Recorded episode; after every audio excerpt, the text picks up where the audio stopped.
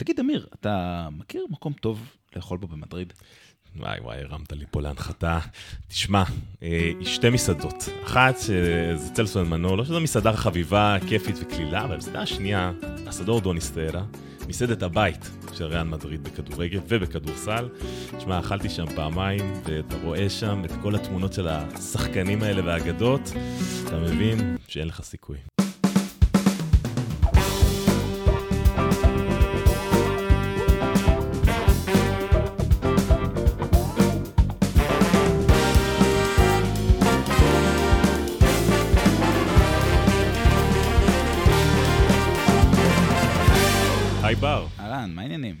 בסדר גמור. אה, אתה יודע, עכשיו לקראת השבוע הספרדי הכפול, אני לא יכול שלא לחשוב על איזשהו טאפס ספרדי, איזה אוכל טוב, ואני אומר לעצמי, כאילו, אני משווה את זה לאוכל היווני, לאיזה סופלקי כזה. זה הרבה, הרבה פחות הטעם שלי, אה, למרות שהניצחון על היווניה בשבוע האחרון, אה, כן, הוא היה בהחלט לטעמי. אני חושב שהצלחנו למצוא לפחות מסעדה יוונית אחת שמשתלם למכבי לאכול בה. זו של ינקופולוס? כן, כן. אז אה, באמת מכבי מצליחה לנצח ניצחון באמת מרשים, עם הרבה מאוד אופי, שקוטע ככה את המפולת, קוטע את ה... אה, תקופה רעה של אה, מכבי תל אביב, אה, נותן הרבה תקווה גם לפודקסטרים החובבים וגם לשאר האוהדים לגבי המשך העונה הזאת. ניצחון מאוד חשוב, לא? ניצחון סופר חשוב. תשמע, אנחנו דיברנו על זה גם בהתחלה, לפני ש... כמובן שמכבי שיחקה כהכנה לפנאתינייקוס, ואמרנו שאנחנו יכולים כבר לראות את כדור השלג הולך ונערם לה. ומכבי הצליחה לעצור את זה, אה, וקיבלה בעצם, השיגה ניצחון כפול על יריבה, שכנראה לא תהיה יריבה פוטנציאלית על המיקום, אבל זה אף פעם לא מזיק להשיג ניצחון כפול מול מישהי. ברור, ו... ברור, ותשמע, בסוף, אה, אה, אנחנו מדברים הרבה על כמה, שה, כמה שהליגה הזאת היא צמודה, וכמה שהטבלה של היורוליג צמודה, שניצחון זה הבדל בין פלייאוף לפליי-אין, אוקיי? שני ניצחונות זה הבדל בין פלייאוף למקום 11. זה די מטורף. אה, וכל ניצחון קריטי, ובאמת, אה, אנחנו לא חשבנו שמכבי תצליח לגנוב פה אה, את המשחק, ושווה רגע לנסות... היא לא גנבה אותו, היא ממש נכון, ניצחה אותו ממש ממש ניצחה אותו בצדק ובאופן מרשים, ואנחנו ננסה קצת להיכנס לגורמים של הניצחון הזה, נכון? נכון. תשמע, אנחנו, בוא, בוא נגיד, אם אנחנו רוצים למצוא איזה זווית שאתה אמרנו שהיא כאילו גנבה, אז אני, לא, אני באמת לא רוצה להשתמש במונח גנבה, אבל כן היא נהנתה מההפקר, בוא נגיד, מהפציעות של פנתנאיקוס, שבעצם שני הגארדים המובילים שלה, גם וילדוסה וגם סלוקאס לא שיחקו, ותוסיף לזה שגם קנדריק נאן נפצע במהלך המשחק, זאת אומרת, הם נשארו עם גארד מוביל אחד. מתוך ארבעה, שגם חשוב פה להדגיש, עצם זה שהם עלו בלי סלוקאס ובלי וילדוסה, הם בעצם עלו בלי השחקנים שיודעים להפעיל את הקבוצה. קנדריק נאן הוא... אה, סקורר חסר נשמה, אה, כך קראתי באחד מהטורים שאני עוקב אחריהם, ואני מסכים. הוא מוצלח אה, בזה. כן, אבל אה, זה, זה לא רק אז שעכשיו מחזיק את הקבוצה, ובטח שהוא לא יכול למלא את החלל שמשאירים וילדוסה וסלוקאס בקבוצה הזאת, שרק התחילה להתחבר, אבל... לא רק ב... ותכף נדבר גם על הצד של הגארדים של מכבי בסיפור הזה, כן? אני חושב שאפשר להגיד שלראשונה העונה, אנחנו ראינו גם את בולדווין וגם את בראון בפריים שלהם. וכשאני אומר בפריים, הם לא חייבים שניהם להתפוצץ ולתת הופעת אולסטאר, אבל הם ידעו שניהם להוות איום במאני טיים, בדקות הקריטיות, לצורך העניין ברבע הרביעי. כל אחד מהם חילק שלושה אסיסטים, ובולדווין גם הוסיף על זה כמובן שמונה נקודות. עכשיו, זה היה ברור שהמשחק עובר דרך בולדווין, נכון? ממש. בולדווין, תראה, הוא עשה בית ספר שם לכל אחד ששמר עליו, במיוחד על הגריגוניס. ומכבי עבדה קשה כדי כל פעם לבודד את בולדמן נכון, מעל ריגוניס, מבחינת חסימות אה, בין גארדים, שזה לא השטף ההתקפי הרגיל של הקבוצה? זה לא השטף ההתקפי, כי מכבי בדרך כלל אוהבת להביא את הגבוה אה, ויחסום, ומפעם הלכו באמת, כמו שאתה אומר, על הגארד שיביא את גריגוניס, ואז שבולדווין בעצם אה, יוכל לקחת אותו, והוא באמת הוציא ממנו עבירות, וקל העפר וסל. בולדווין, אנחנו ראינו אותו באמת, כמו שאתה אמרת, בפריים שלו, הוא אפרופו גם נבחר כ-MVP של המחזור. כן. ואני חושב שהדבר שהכי אפיין את המשחק הזה של בולדווין, בולדווין, מעבר לשליטה שלו, זה שהזריקות מחצי מרחק נכנסו. ממש. שזה היה הנשק שובר השוויון שלו בעונה שעברה. העונה הוא פשוט לא פגע, ובמשחק הזה היה לו 6 מ-7 ל-2. שזה פשוט, אה, אתה לא יודע איך לעצור את השחקן, כי אם אתה לוקח ממנו מטר, אז הוא ידפוק לך את הזריקות האלה, ואם אתה נצמד אליו, הוא כמובן עובר אותך, כי הוא יותר אטלט. אני חייב להוסיף, עצם זה שבראון היה, זה לא היה המשחק הכי טוב שלו בעונה, אבל זה לגמרי היה משחק סולידי, והוא היה שם והוא היווה איום, והנוכחות שלו שם גם לא אפשרה לקבוצה ככה... אה, להגנה של פנטינאיקוס להסתער על בולדווין ולהיכנס לו לתוך הוורידים, כי תמיד היה שם, והיו שם עוד שחקנים משחק טוב, כן, אבל הדגש פה על שני הגארדים של מכבי תל אביב, זה בעצם התעודת זהות של הקבוצה הזאת, והיא סוף סוף באה לידי ביטוי, ואנחנו ראינו שגם מול אה, אריות היורליג, אה, כש... שני החבר'ה האלה מגיעים בשיא שלהם ויודעים לפרגן אחד לשני, יודעים לתת את הספייס אחד לשני, יודעים לתמוך אחד בשני, מכבי יכולה להיות קבוצה קטלנית. ממש. עכשיו, אני רוצה להוסיף שתי נקודות בהקשר הזה של אה, אה, לורנזו ושל בולדווין. הם, הם שיחקו כמובן את הכי הרבה דקות, הם שיחקו, לא, בולדווין שיחק 30 דקות, לורנזו 32 אגב, שיחק קצת יותר ממנו. אני חושב שצמצום הרוטציה היה אספקט סופר משמעותי במשחק כן, זה הזה. משהו שאנחנו מדברים עליו הרבה כאן בפודקאסט. נכון, אנחנו דיברנו עליו הרבה פעמים בכובע הזה של... אה, שבעצם בקונטקסט הזה, יותר נכון, שקליבלנד משחק דקות שלא ברור מה הוא עושה שם, ודווקא במשחקים, אנחנו דיברנו על זה, במשחקים שהם מכבי, היו את הנפילות האלה, זה בא שהתחילו לעשות את הרוטציות ואת החילופי בית ספר, קראנו לזה. כן, כן. אה, זה פשוט פגע במכבי, ובמשחק הזה, אמנם זה משחק אחד רק בשבוע, אבל מכבי... קליבלנד לא ראה דקה. יפה, קליבלנד לא ראה דקה, והשחקנים המובילים, כמו שאמרנו, שיחקו 30 פלוס דקות, ומכבי צמצמה מאוד את הרוטציה. אפילו השחקנים שבד... כאילו, שהתחילו קצת לשחק יותר, כאילו ג'ק כהן אמנם שיחק, האמת, הוא שיחק מצוין, אני חייב להגיד, זכותו, אבל הוא יצא בחמש עבירות, אז לא יצא לו לשחק הרבה דקות. כן. אבל הוא נתן למכבי, אה, זה בעצם הדבר השני שרציתי לדבר עליו, את היכולת לפתוח את המגרש. זאת אומרת, הוא פתח עם מישהו שקולע שלשות. וזה נתן לגארדים שלנו את האפשרות לשחק פנימה, וגם הוא נתן את השלשות, והכל ביחד אפשר למכבי משחק הרבה יותר שוטף. אני חושב שקטש באופן כללי, הוא מאוד מאוד הגיב, גם עצם זה שהוא שינה שוב את החמישייה והוריד את סורקין מהחמישייה הפותחת, וגם uh, באמת... Uh, אפשרות ללכת על בולדווין בסוף. אני חושב שזה היה ניצחון של מאמן, בהרבה מאוד מובנים. אני חושב שקטש אה, הראה שהוא גם יודע להגיב, ויודע קצת לצאת מהקיבעון שלפעמים לא מאפיין אותו. בדיוק. נכון, הוא, הוא בסך הכל, תשמע, אני, אני חושב, אני מאוד מעריך אותו כמאמן וגם כפרסונה, אה, אבל הוא כן קצת מקובע. כלומר, אה, הוא עושה את מה שהוא עושה מאוד טוב, מאוד מתבסס על התקפה, על הסכמה, על השטף, על הפיק אנד רול, על התנועה, אה, על היצירה של המצבים דווקא הלא בנאליים מתוך המצב הבנאלי של הפיק אנד רול. הוא באמת טוב בזה, אבל זה קצת מה שקורה. Uh, בכל מקרה, הוא גם הצליח להגיב לניסיונות של אתאמן לשבש את, ה, uh, את השטף ההתקפי הרגיל, uh, וראינו את זה בעיקר ברבע הרביעי, מבחינת המשחק בין גארדים, החסימות בין גארדים, היכולת ללכת על גריגוניס. דיברנו בקטנה על ההכנסה של ג'ק כהן לחמישייה, זה בעצם, כמו שאתה ציינת, זה הוציא את סורקין. וסורקין לא בדיוק הצטיין במשחק הזה, אתה חושב שזה דברים קשורים? ש... יכול להיות, תשמע, יכול להיות שהוא גם תפס ערב רע, ובאמת גם ניבו היה לו ערב מצוין, ואנחנו תכף, זה הדבר הבא שנדבר עליו. אה, ויכול להיות שבאמת יותר התאים כאן אה, שחקן כמו ז'אק שמסוגל לרווח את המשחק, וראינו את החשיבות של זה במשחק הזה. אה, וזה בסדר שיש ערב לא טוב, יכול להיות שזה גם משפיע עליו שהוא קצת איבד את המקום שלו בחמישייה. אז זהו, על שם אני חותר. אני חושב שהקטע המנטלי פה שיחק תפקיד משמעותי, כי תחשוב שהוא פתאום חושב שהוא מתחיל לפתוח עכשיו, הוא פתח במשחקים האחרונים, כן. ועכשיו פתאום מוציאים אותו, אז מה, איך... איך הוא נתפס ברוטציה.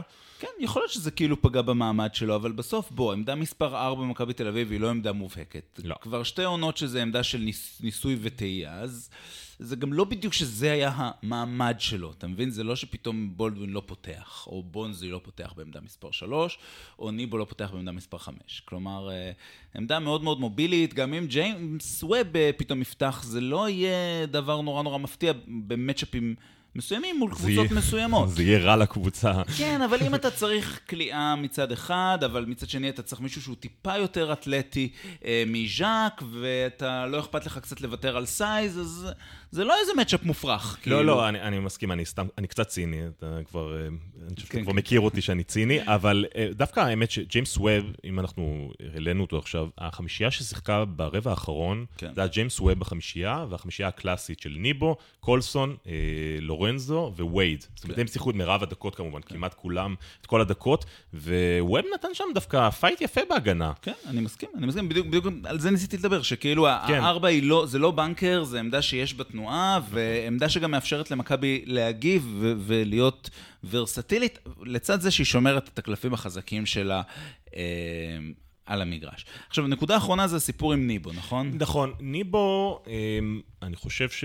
תראה, קיבלנו ממש בשבוע אחד מאולימפיאקוס לבין אה, פנתנאיקוס את שני הקצוות. זאת אומרת, את, איזה שחקנים ניבו יודע להסתדר איתם, ואיזה שחקנים הוא קצת פחות יודע כן. להסתדר איתם. הרי מילוטינוב עשה שיא קריירה בריבאונדים במשחק מול מכבי, וניבו לא היה פקטור בכלל. כן. אה, ומול אה, פנתנאיקוס, מול הסנטר, אולי היה שלישי בטיבו ביורוליג, אחרי פוריה ואדי טבארס שאנחנו נפגוש בהמשך השבוע. לסור פשוט לא היה פקטור. זה סוג הסנטרים שניבו מסתדר איתם הרבה יותר טוב, שחקנים שהם בגובה שלו, שמתבססים על אתלטיות, כן. והוא יכול לתת להם fight, וניבו פשוט עשה דברים שלא רואים בסטטיסטיקה, אבל הוא היה פשוט בעיניי, זאת אומרת, יכול להיות שהוא אפילו היה MVP אפילו לפני וייד באספקטים מסוימים. מה שכן רואים בסטטיסטיקה זה שלסור היה עם מינוס 26 במשחק הזה. יפה. הפלוס מינוס של לסור, כמו שאתה אמרת, היה מינוס 26, שזה פשוט אה, מזעזע, אה, וזה הרבה מזה קשור אה, לניבו, פשוט כן, ככה. כן. אז ניבו, אנחנו נקווה שהוא יצליח להמשיך את הכושר הטוב שלו גם מול ה... קבוצה בשבוע, מול השבוע הספרדי שעומד לפנינו. כן.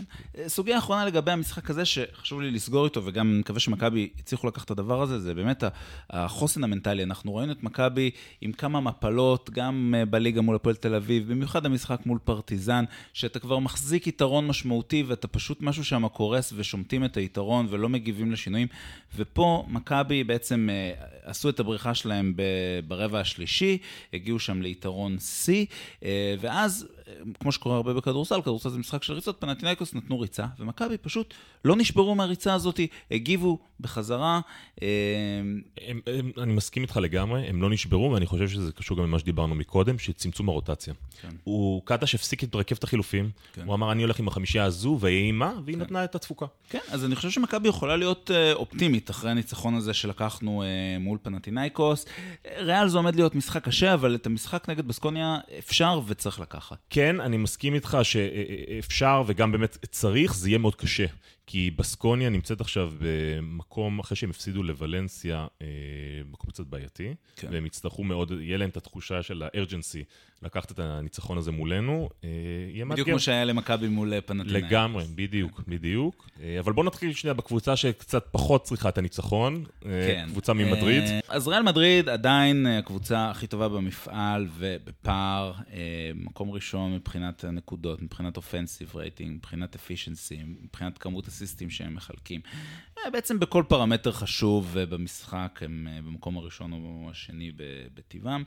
כשמבחינת הגנה, מה שמאפיין אותם זה באמת, כבר דיברנו על זה, אבל עדיין חשוב לציין, ה size הפשוט בלתי הגיוני הזה שיש להם בצבע, כופה, פשוט זריקות לא כל כך מוצלחות על היריבות, הם מונעים, יש להם הגנה הכי טובה שיכולה להיות ברמת היורוליג על הטבעת, וסנטרים שגם יכולים לשמור על הפרימטר, זה באמת מאוד מאוד קשה אה, להתמודד עם זה. אני חושב שבאיזשהו אופן, כאילו, יש להם גארדים, שני הגארדים הפותחים שלהם, במיוחד בפקונדו קמפאצו, סופר נמוכים, אז הם מפצים על זה בשאר העמדות עם סנטימטרים עודפים. כן. באמת, משתיים עד, אה, עד חמש, זה שחקנים ענקיים בכל עמדה, אה, והשחקן הכי גבוה, אדי טבארס, למזלנו, לא ישחק. אז זה כאילו אתה אפשר לדמיין ולפנטז שזה יכול להיות איזשהו... Game Changer, כי באמת טבארס מגיע עם net rating של 21 אה, כמעט, וההשפעה שלו בהגנה היא מטורפת, אבל צריך לזכור שהסנטר המחליף שלהם הוא הסנטר גם השני בטבעו אה, ביורוליג. וזה נכון שחלק מהעוצמה זה שהם, לא רק שהם כל כך גדולים ומסוגלים לרוץ את המשחק, הם גם הרבה פעמים משחקים כשהם טריים, כי הם יכולים לשחק פחות מ-20 דקות אה, לערב. ועכשיו, אה, אנחנו יודעים שפוריה יצטרך לשחק כנראה באזור ה-30 דקות לערב, כלומר, מכבי תצטרך לנסות לנצל את העייפות שלו. אני לא יודע כמה יצא לנו מזה, ואנחנו עדיין נצטרך להתמודד נגד הרבה מאוד סנטימטרים, אבל זה איזושהי נקודת... אה, אור קטנה. נחמה, אולי שם צריך לנסות לפרוץ. אה, נקווה לטוב, אה, וזהו. עכשיו... כן. כן, אז אני רציתי להגיד שאתה באמת, אני חושב שהובלת אותנו לשם, שאתה רוצה בעצם להגיד שריאל, קודם כל קבוצה.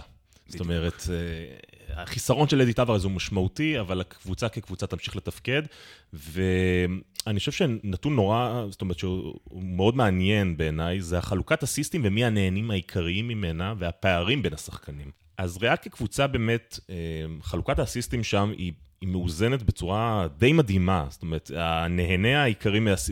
מסלים שהוא קולע מהסיסטים, בעצם זה מריו יזון עם 67 אסיסטים שהוא קיבל. אחריו נמצא אדי טוורס עם 66, פורי עם 66, שהחמישי בעצם אה, ברשימה הזאת זה גבריאל דק עם 53, אחרי זה יש ירידה די משמעותית. באמת ריאל היא פשוט מכונת אסיסטים ושטף התקפי נפלא, וכאילו אתה מוריד את אה, פקונדו קמפצו, הולך לסכיו רודריגז שמפעיל את פואריה בצורה מדהימה, עם אליופים לא נגמרים.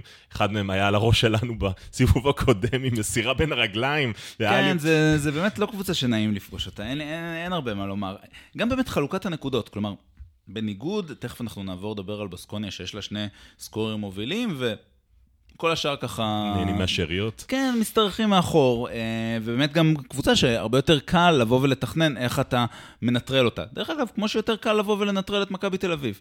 אה, ממש. אז כאן, אה, חלוקת הנקודות היא 13 לג'אנן מוסה ו-13 למריו אזוניה בממוצע לערב, כן? 12 לקמפצו ו-11 לדק ו-10 לטוורז ו-9 לפוריה. כלומר, גם באמת, חלוקת הסיסטם הזאת, זה משתקף מאוד גם במי קולע, אז כולם קולעים. קולים, וכולם קולים באופן שווה, ואין דבר כזה ערב לא טוב למישהו, כלומר, גם אם יש... יש, אז האחר ישלים אותו, כן, הם לא מפסידים מספיק. בגלל זה. אמ, אז... אה, אני חושב שזה, שזה הקבוצה באמת הכי עמוקה ביורוליג, בכל אספקט שהוא. תשמע, ברמה, ברמה היסטורית, אני חושב שאולי מכבי הגדולה של 2005 היא טובה כמו הקבוצה הזאת, לא? אה, האמת שאני לא בטוח לגבי הנתונים, אבל אני שבוע ראיתי כמה ציוצים על זה שניסו לנתח בליטא. מי הקבוצה הכי גדולה ביורוליג ever, ואמרו שמכבי של 2004.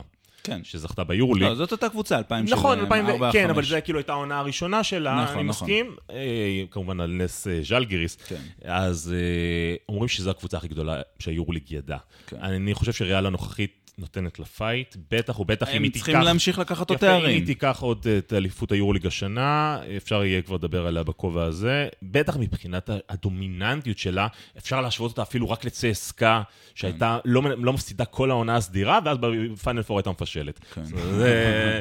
לא, בינתיים הם גם לא מפשלים בזה, אז... אה, ממש, ממש. אז מה הדומיננטיות של ריאל ההיסטורית? מה אנחנו צופים שיקרה במשחק הזה? נראה לי שלא יקרה הנס הפעם, אבל בתכלס, אם אני צריך כזה לתת סיכויים, אני חושב שיש למכבי 30 אחוז סיכוי לגנוב את הניצחון. זה גבוה. אני חושב שמכבי מגיעים אחרי ניצחון טוב, לורנזו ווייד טיפה מתחילים להתחבר, ריאל פצועה, סיטואציה יחסית סבירה לפגוש אותם. כאילו, סיטואציה... אם אפשר לגנוב סוסים, אולי זה הפעם. נכון, אני מסכים איתך, אני חושב שכמו שאמרנו, לריאל המשחק הזה הרבה פחות חשוב, כי גם את הקבוצות שהיא כביכול... מאיימות מבחינתה באיזשהו אופן, כמו אולימפיאקוס, היא גם פירקה במחזור האחרון, כן, אחרי שזה היה 24 כן. הפרש, כמעט הם חזרו. תשמע, מדי פעם הם מפסידים, יכול להיות שהם נכון. הפסידו גם לנו, הם הפסידו לקבוצות פחות או יותר מהדרג של, של מכבי. אה, בוא נגיד את זה ככה, למכבי אין ספק שהמשחק היותר חשוב, זה המשחק שיהיה ביום חמישי אה, מול בסקוניה. אז, אז מי זו בעצם בסקוניה הנוכחית? אה, אז כמו שאנחנו רגילים משנה שעברה, זאת קבוצה שרצה, זאת קבוצה שמפציצה משלוש, זורקת הכי הרבה ביורוליג אה, לשלוש, אבל היא גם קבוצת ריבאונד הגנה מהמרשימות במפעל. כן, אה, שזה דווקא יושב לנקודות בדיוק שמכבי לא טובה בהן. זאת אומרת, יותר נכון, היא כן טובה בריבאונד התקפה, ואם תבוא מול הקבוצה שלוקחת לה את המקום הזה, אז זה יפגע בנו קשות. כן. אה, אבל למרות כן... שאת פנטינאיקוס, למרות שהם שלטו בריבאונד ההתקפה, אה, אנחנו הצלחנו בכל זאת לנצח. נכון, אני חושב שאפשר לחשוב מה קורה אם הם היו לא לוקחים את הריבאונד האלה, אבל לא משנה. בכל אופן, כן, דיברת על הנושא של הקצב. מכבי ראשונה ביורוליג בקצב משחק, בסקוניה שנייה, רק למכבי. ובכל הנושא של השלשות, אני דווקא חושב שזה מעניין, כי הם זורקים הרבה, אבל הם לא קולים באחוזים כל כך טובים. נכון. הם, נכון. הם, האמת, הם, הם בול כמו מכבי. הם... מכבי השתפרה במחזורים האחרונים, שתי קבוצות ממוצעות עם 36.3. אה, כן, זה, זה, זה פחות נכנס, אבל אתה יודע, קלעים יש שם, ואתה לא רוצה להגיע נכון. לערב שבו זה נופל על הראש שלך. נכון, כאילו, אה, נכון. באמת, אם דיברת על קלעים, זאת אומרת, אז מרקוס האווארד, שהוא באמת מכונת ירייה שאין דברים כאלה, מה, מה אפשר לעשות מול שחקן כזה? תשמע, מרקוס האווארד uh, קובר 3.7 uh, שלשות בערב. ביורוליג, והוא גם מדורג שני בטבלת הקלעים במפעל עם 18.6 נקודות בערב. אפשר לעשות נגדו כל מיני דברים אה, מבחינה הגנתית. אה, לי יש רעיון כרגע, אבל בוא מעניין אותי לשמוע. מה, לשים עליו את סורקין? מה אתה חושב? לא, אני חושב ש... תשמע, זה רעיון, קודם כל זה לא, זה לא כזה מתוחכם, כי מכבי כבר עשתה את זה לא מעט, זה פשוט לשים עליו את ג'ון די. כי ג'ון די... זה guard שג'ון די יכול להסתדר איתו, כי הוא, לא כן. לא, הוא לא מהווה איום פיזי עליו, הוא לא, אין לו יתרון פיזי עליו, כן. הוא כן רץ על חסימות, וג'ון די יחס, עובר יחסית בסדר חסימות, נכון. גם הוא טוב בלהוציא offensive הרבה פעמים מהדברים האלה, נכון. והוא יוכל לרוץ אחריו. נכון. אה, אין לנו גארד אחר, לורנזו, בחיים לא יוכל לרוץ לא, אחריו. לא, לורנזו נח. בולדווין, לא, הוא יכול בתיאוריה, אבל אני לא חושב שזה יהיה נכון הגנתית. כן, עכשיו אה, תראה, אם אנחנו מסתכלים על, אה, על הקבוצה הזאת ועל איך לנטרל אותה, אז בסך הכל יש פה, וכבר נגענו בזה, אה, שלושה גורמים וחצי שמפעילים פה את כל המערכת, ושאר השחקנים הם, אתה יודע, ספק בכלל ברמת יורולי. כלומר, ממש קבוצה עם כמה מגה סטארים, שבאמת מדובר בהאווארד, שדיברנו עליו, על מקינטייר, שמחלק 6 6.3 אסיסטים בערב, שזה מקום שני במפעל, אחרי קמפצו. ולפני אה, לורנזו בראון, שהידרדר בטבלת האסיסטים. שזה די מדהים, כאילו עונה שנייה כבר, שהם מביאים רכז, שזו עונת הבכורה שלו ביורוליג, שנה שעברה כן. זה היה תומפסון, עכשיו זה מקינטייר, כן. והם נותנים פשוט, אה, מצליחים אה, להיות רכזי סופר סופר על ביורוליג. קבוצה ששחקנים מצליחים להתפתח בה. ממש, כן, מכבי קצת פחות טובה בזה.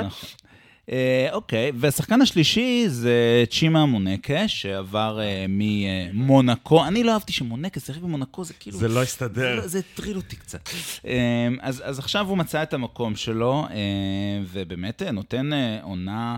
מטורפת. הוא הריבאונדר המוביל במפעל עם 7.3 ריבאונדים. אה, בערב. שזה מדהים, הוא לא סנטר. הוא מטורף, הוא מטר שישים, מטר תשעים ושש, זה הגובה שלו. אה, והוא מצליח באמת לקטוף המון, הוא מין שלוש-ארבע כזה, יותר נכון. ארבע, אבל ארבע קצת נמוך. אה, שחקן כזה, קצת אולי מזכיר את בונזי מבחינת הממדים שלו. ממש. ויש לו את הנקודות מדד, מקום שלישי במפעל, אחרי מייק ג'יימס ושיין לארקין, שזה די מטורף, 19.7 נקודות מדד. אז כאילו...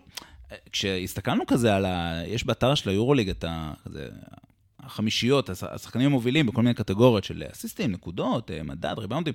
החבר'ה של, אה, של, אה, בסקוניה. של בסקוניה, החבר'ה של בסקוניה, הם, הם ככה מככבים שם בכל המדרגים. הם מככבים, אבל זה פה עליה וקוץ בה.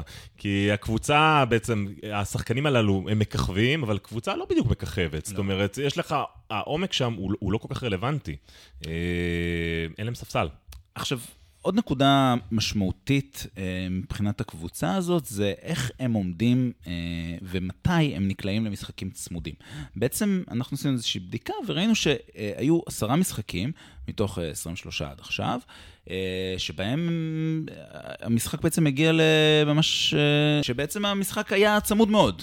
נכון, המשחק היה באמת עד חמש נקודות, ובעצם הם ניצחו שישה משחקים מתוך העשרה והפסידו ארבעה, זאת אומרת קבוצה... כן.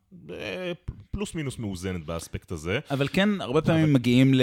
למשחקים צמודים, וגם אה, לא נשברים אה, ברגעים האלה. הם לא נשברים, היה להם הפסד אחד של 17 הפרש מול ז'לגיריס, אבל זה החריג. זאת אומרת, כן. במהלך העונה, כן. גם מול הקבוצות הגדולות, הם לא חטפו בראש, בניגוד למכבי, שמומחית בזה. כן. אה, אז...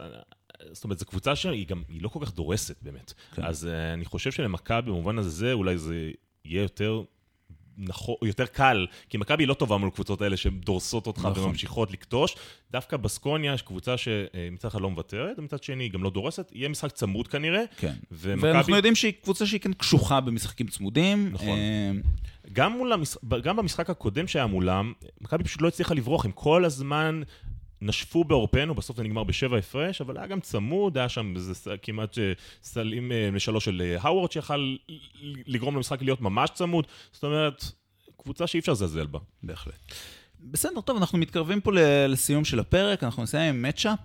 בחרנו לעשות השוואה בין מאט קוסטלו, הסנטר של בסקוניה, שמצטיין קליעה משלוש, העונה טיפה פחות, לבין חסיאל שלנו. חסיאל. חסיאל ריברו, חביב הפודקאסט, אה, שאחרי שהוא התגייר והתגייס לצה"ל, ושובץ בתפקיד אה, מש"ק חינוך, הוא אה, גם מככב פה ב- במצ'אפ, בפינה. אז מי מהסנטרים האלה עדיף? מי, מי עדיף? תשמע, אני, לי, לי התשובה ברורה. זאת אומרת, אני הייתי מעדיף שזה שבא אלינו מספרד היה נשאר בספרד, והשני שנשאר בספרד היה בא אלינו. ככה? חד משמעית. שברת לי את הלב. שברתי גם לריברו את הלב, לחסיאל. תשמע, אה, קוסטלו, אני חושב שזה מסוג, זה השחקן, אתה יכול, היית יכול לראות, תראה, אנחנו בפודקאסט יורדים לא מעט על ג'יי כהן, אבל uh, אני חייב להגיד שהיכולת שלו להיות על המגרש ולפתוח את הצבע בעצם בגלל האיום שלו משלוש, סגר לי את הפינה ואמרתי, וואלה, כאילו, זה מה שמכבי הייתה צריכה. בטח, זה גבוה שמצד אחד, בניגוד לג'יי כהן, הוא לא רך כמו חמאה. ממש. אוקיי? הוא, הוא שחקן קשוח, יש לו פרווה של דובים על הכתפיים, והרבה מאוד שרירים. כן, הוא חזק, הוא רץ, הוא לא רך מדי, יחסית לגודל שלו הוא 2-10, והוא קולע, מרווח את המשחק, אה, וגם יש לו ראיית משחק, יכול למסור ולהניע. אני חושב שטיפה פחות מז'אק, לז'אק גם כבר יש, יש לו גם ניסיון, הוא באמת, יש לו ראיית משחק מאוד מאוד גבוהה, אבל הרכות שלו, הוא פשוט, הוא לא מהווה פקטור מבחינה הגנתית. ביורוליג, לפעמים אפילו בליגה זה מרגיש שבאים לחגוג עליו. הוא שני רק לג'יימס ווב באספקט הזה, אבל כן. בחוסר, אני בחוסר לא- אני לא יודע אגרסיביות. מי מנצח ביניהם בחוסר אגרסיביות. נכון, אבל בוא נחזור שנייה ל matchup שלנו. אה, תראה, ריברו אה, קולע קצת פחות נקודות מקוסטלו, הוא עומד על 7 נקודות, קוסטלו עומד על 8, אבל באמת הנושא הזה של האחוזים משלוש, זה דווקא מעניין. קוסטלו בא, לפחות מכרו לנו אותו בקיץ עם ticket של קלעי שלשות טוב מאוד. השנה הוא לא כל כך מצליח בזה. כן, 32, תראה, זה בסדר, בסך הכל אני חושב שזה... זה נתון שעוד יכול קצת להתיישר, אנחנו אמנם באמצע העונה, ויכול להיות שגם יש לו עונה עם, עם יד טיפה פחות טובה נכון, כי משלוש. כי כאילו, שנה שעברה הוא עמד על 36 אחוז, כלומר, אפילו כמעט 37. אה, של... אנחנו גם לא כל כך אה, עקבנו בטירוף אחרי בסקוני עונה כדי לנסות להבין מה גרם לירידה הזאת מ-36-7 שיש לו בדרך כלל ל-31-2. יכול להיות כל מיני גורמים לדבר הזה. היו לו פציעות. פציעות קצת, לפעמים זה פשוט קורה.